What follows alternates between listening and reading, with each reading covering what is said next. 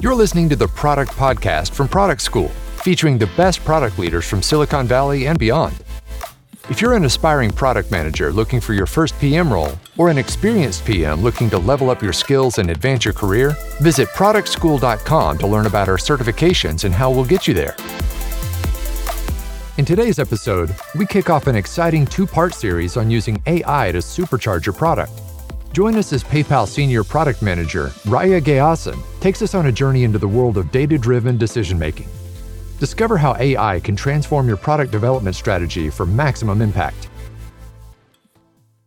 Hi, everyone. My name is Riya Gayasen, and today I'm going to be talking about how to use AI to build a product roadmap this is going to be part one of a two part series. The next part is going to be all about how to think of adding a, an AI feature in your product. So let's dive deeper into the topic. But before we do that, a little bit about me. I graduated with an MBA from Stanford University. I'm currently working at PayPal as a senior product manager. And before this, I was a product manager at Oracle. And before that, I was an Android app developer. So my career has been all about being an engineer and then transitioning to product management. Uh, during my career, especially when I was at Oracle before joining PayPal, I shipped four separate AI related products. And when I was a student at Stanford, I actually spent a lot of time figuring out how to use AI and statistics to make product decisions. And that's exactly what I'm going to talk about today. So today's presentation is going to have four parts. Number one is what exactly is a product roadmap? Now, a lot of you are product managers already, so you know what a product roadmap is. But it would be good to define it um, just to make sure that we are all on the same, we are all on the same page. So that's number one. Number two is why? Why do you use AI for product road mapping? And then number four is the meat of this presentation. How to use AI to build a product roadmap. Finally, I'm going to touch upon a few things to be careful of, some caveats. So, what exactly is a product roadmap? A product roadmap is basically a strategic plan that documents not just the vision of a product, but also the direction and the timeline of the product. In fact, as a document, it, it not only serves as a guide for product managers and engineers, but it also gives a proper plan to the marketing team and also a proper plan to the sales team. It's, ex- it's extremely useful for literally every team that is involved in any part of uh, the product life cycle. But then to actually build it, why do you use AI? Now, for that, I'm actually going to I'm, go- I'm going to take a brief example. So imagine that you are trying to decide what activity you want to do. Sure, one way to do that is to think about what activity you like to do, as in, do you like going bowling? Do you like, or do you like going to going to picnics? And what what do your what your friends like, right? So one way one way to decide is uh, to just ask yourselves what you like to do. But then another way to do it would be actually through statistics, past data, as in looking at how many times did it rain in the past week? How many days did it rain? Did it rain more than 50% of the days? Did it rain less than 50% of the days? And depending upon the answer you, you get, you can actually decide. And then once you decide between an indoor and an outdoor activity, and then you can again ask yourself that, hey, if I look at the past, which, which decision actually made more people happy. So, in this manner, you're actually really objectively maximizing yours and your friend's satisfaction using past data. And that's exactly what companies can do with AI as well. Like they can actually, and this is an example of a decision tree. So a company can actually use AI to actually make decisions and uh, And the companies that do that are more agile and they adapt to market changes better. Now, how does that happen? Because uh, whenever you're using AI, you're basically applying an algorithm to the data that you have. Now, the data itself, there might be biases there. I'll come to that later. But a lot of times, the algorithm that, that you're going to apply to the data that you have is not going to have, it's going to be precise. It's not going to be a victim of any kind of biases. Number second, it's going to be any AI algorithm, it's also efficient and it can actually take in a lot of data. And then number three, AI, like artificial intelligence, can be proactive as well. It can actually keep looking at real time data to keep updating its decision as well. So, and because of all this, a company that uses AI for its product road mapping process tends to do better. But how to do it is in how to actually use AI to build a product roadmap. Now, in this section, I'm going to dive deeper into uh, one of the ways I learned when I was a student. And then I'm also going to dive deeper into an example that I thought of again when I was um, I was a student. So whenever you're using AI for any kind of a decision making, and probably this is something a lot of you already know.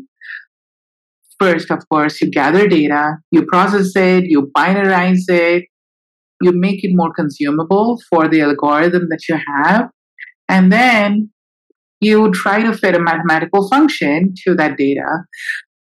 Sure, like there are a lot of caveats. You don't want to overfit the function, but once you get a function that actually fits in a decent enough manner, then you start using it for prediction and decision. So that's what using data to make decisions is all about. And that's exactly what AI is all about as well. So the example that I'm going to dive deeper into is called customer NPS. What exactly is customer NPS? It's actually the net promoter score. How likely is a customer how likely is a customer to recommend my product to more people? How likely are they to bring more people, bring more people to my product? So whenever you're collecting a net promoter score data, you basically can divide your customers into three buckets. Bucket number one are neutral, as in these customers, they're not going to promote your product but they're not going to detract other people away from it either. Number second are actually the detractors, as in people who so who are so displeased with your product that they're going to tell other people to stay away from your product. And then finally, the best people are they're the promoters. They are the ones who are so happy with your product that they're going to bring in more people to your product. So imagine a case study. So imagine that you are a product manager for a business for a business to business product. What that means is that your product is normally used by businesses instead of consumers. A great example of that is Salesforce.com. Now, Salesforce is a company that actually sells its software to other companies. So it's a B2B company, it's a business to business company as opposed to Apple, which makes iPhones and MacBooks, which are used by consumers like you, you and me. So Apple primarily is a B2C company, but we are looking at a B2B company. And imagine that you're a product manager for this company. Imagine that you've also built a minimum viable product with four features, and your goal is to actually build a future roadmap. As in, you actually want to decide what to do. Do you, do you want to add new features or do you want to actually develop upon the existing features? So, how do you decide that? How do you actually make this decision? One way, again, to do that is instinctive, as in, you ask yourself, as in, if you were a customer of your product, what would you want? But that's probably not, not the best way to do it. So, what can you do? Now, also imagine that you already have data on which customer, as in which company that is your customer, is using which feature.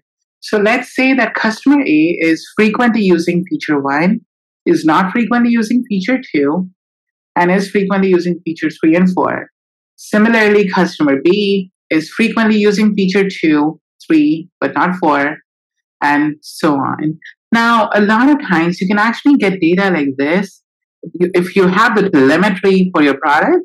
So it's possible to have data like this, and it's definitely possible to define the usage as in like using feature one could be defined as using it at least once a day or using it at least once a week.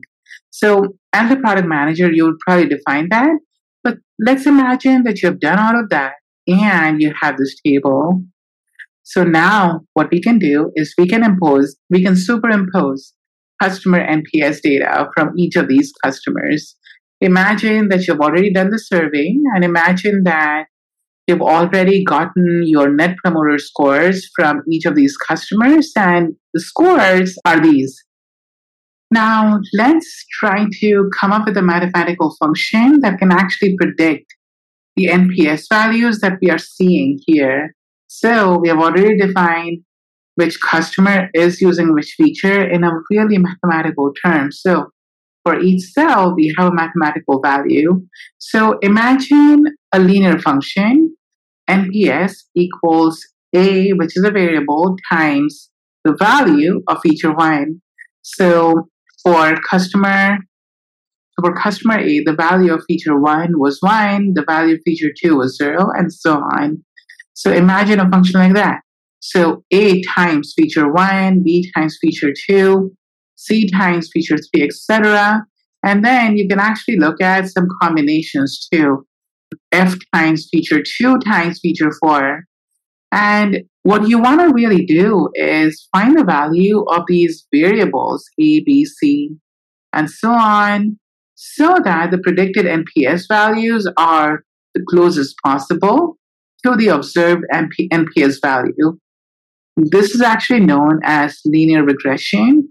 And what we have just done, you've actually turned the data that you already have into training data, and the algorithm that you're that you're actually the algorithm that you're actually training here is this linear function when you're actually working out the values of A, B, and C, you're basically training your AI system. And once you have done that, what you're going to end up with is a proper mathematical function that can not only just predict NPS for a new customer, if you have the data for what features they're using, of course, but it also tells you which features or which feature combinations are highly positively correlated with NPS and which features or which feature combinations are negatively correlated with NPS. Now that is super useful. So, right, so this is a kind of an observation that you can actually make once you work out the function. And let's say that, let's take combination four feature 1, 3, and 4 are highly positively correlated with NPS. Now, how is that useful? Now, for a product manager like yourself, you can actually think, okay, feature 1, 3, and 4 work really well together. Why is that? Is it because 1, 3, and 4 really like complement each other? Or is it something else? Now it actually helps you make a product, make a data driven decision for your product. It can also help your marketing team because now they know that one, three, and four work really well together. So now they can actually market feature features one, three, and four together. And similarly, it can also help help the salespeople. So having a correlation like this can not only just help not only just help you actually make decisions for your product roadmap, but also really help other teams as well. So, in summary, linear regression it's all about showcasing the relationship between two variables. It can actually be more variables, but in this case, it was NPS and a whole lot of different features. And then one variable is in the predictor. So one the predictor and it can actually be used to predict the outcome of the other. So for example, in this case, once we actually found the value of A, B, C, and D, etc., then whether or not a company was using feature one, that could predict its NPS. So that's what this is all about. You can actually, of course, I use past data to understand how different product features would impact NPS.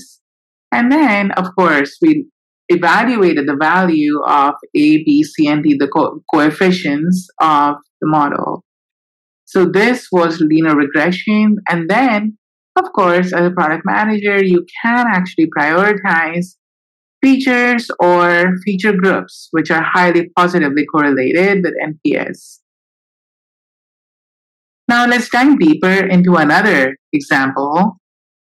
So going back to the decision that we actually saw at the very beginning of this presentation. You're someone who's trying to decide which activity to do. You have looked at the chances of rain and to arrive, like to actually determine the chances of rain, you have looked at past data and you're trying to see uh, whether 50% of the times over the past week, like whether it rained more than 50% of the days over the past week or not. And then once you have arrived at a decision at the top level, then you actually look at, then you actually ask again, like, hey, what's the past data on which decision actually makes more people happy? So, like, imagine that this is exactly what you're trying to do. So, in this case, this is actually called a decision tree. You're basically creating a flowchart and in this flowchart, you can actually change the questions that you're asking. Here, threshold that we used was 50%. This could change as well. And changing this decision threshold would actually constitute training of this de- decision tree model. So that's number one. Now, why am I telling you this? Because a company can actually use a similar approach for product decision making as well. So imagine, right now, imagine that you're a product manager for, for an application. So you're making an app that a consumer would use on their phone. And imagine that this application is a social media application.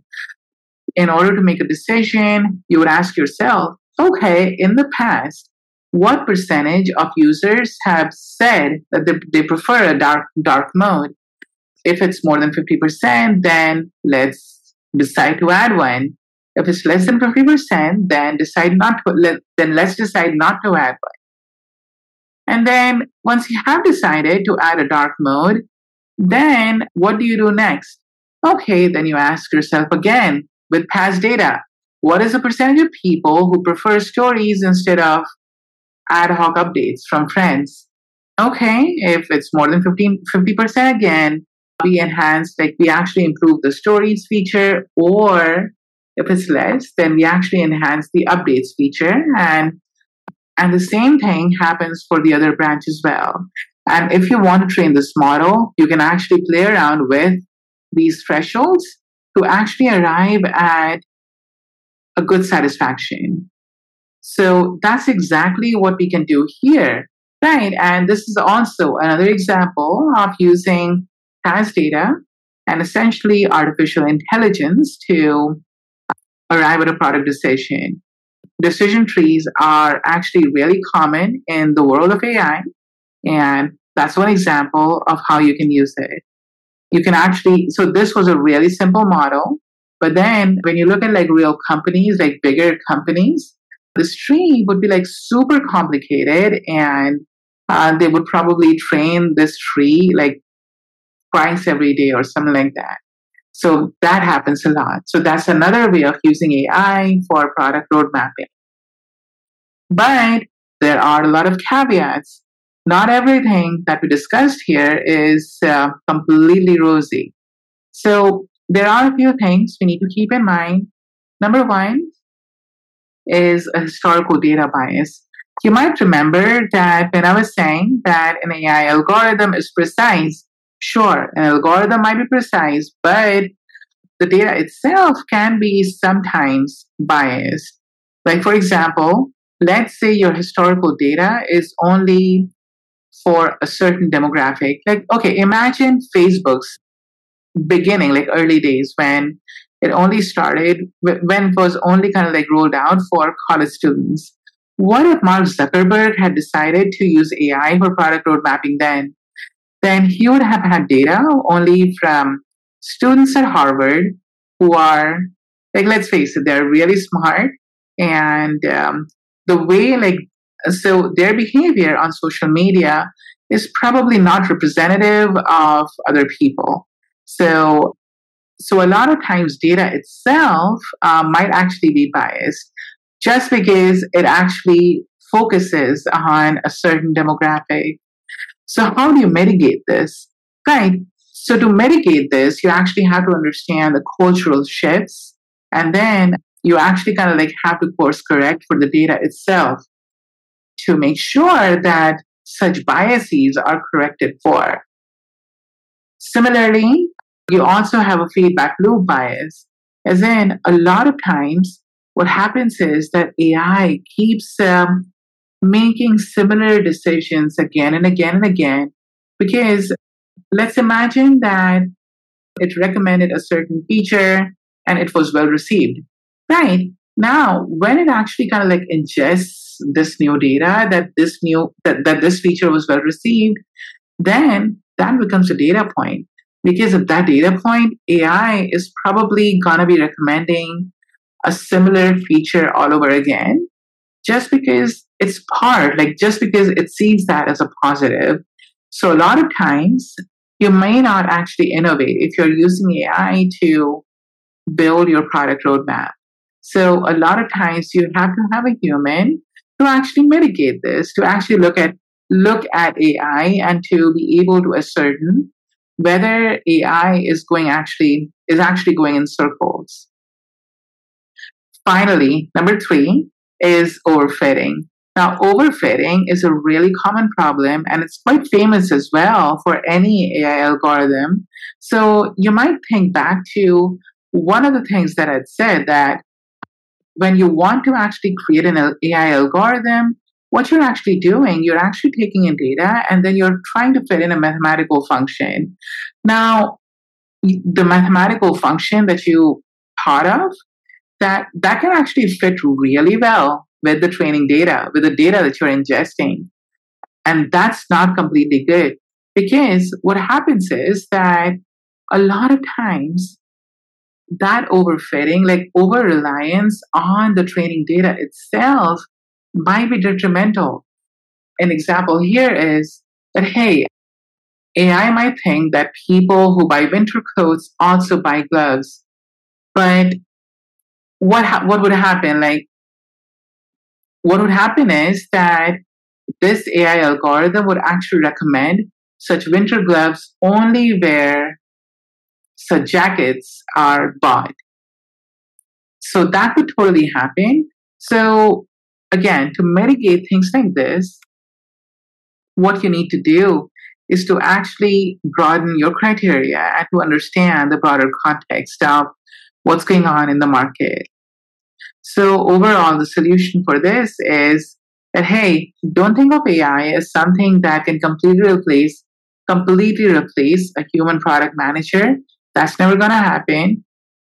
It can definitely assist us in making a product roadmap. And finally, only a human being can empathize with another human being and define pain points and solutions that are completely driven in, in an empathetic manner. Thank you for listening to me, and yeah, thanks. Thanks for listening to the Product Podcast. If you enjoyed this episode, it would mean the world to us if you would rate and review us on Apple Podcasts. Taking the time to write just a few sentences about what you love most about the show will help us improve it and reach even more product people around the world. And when you're done, why not reward yourself with some free product management content and resources over at productschool.com? Until next time, stay product led.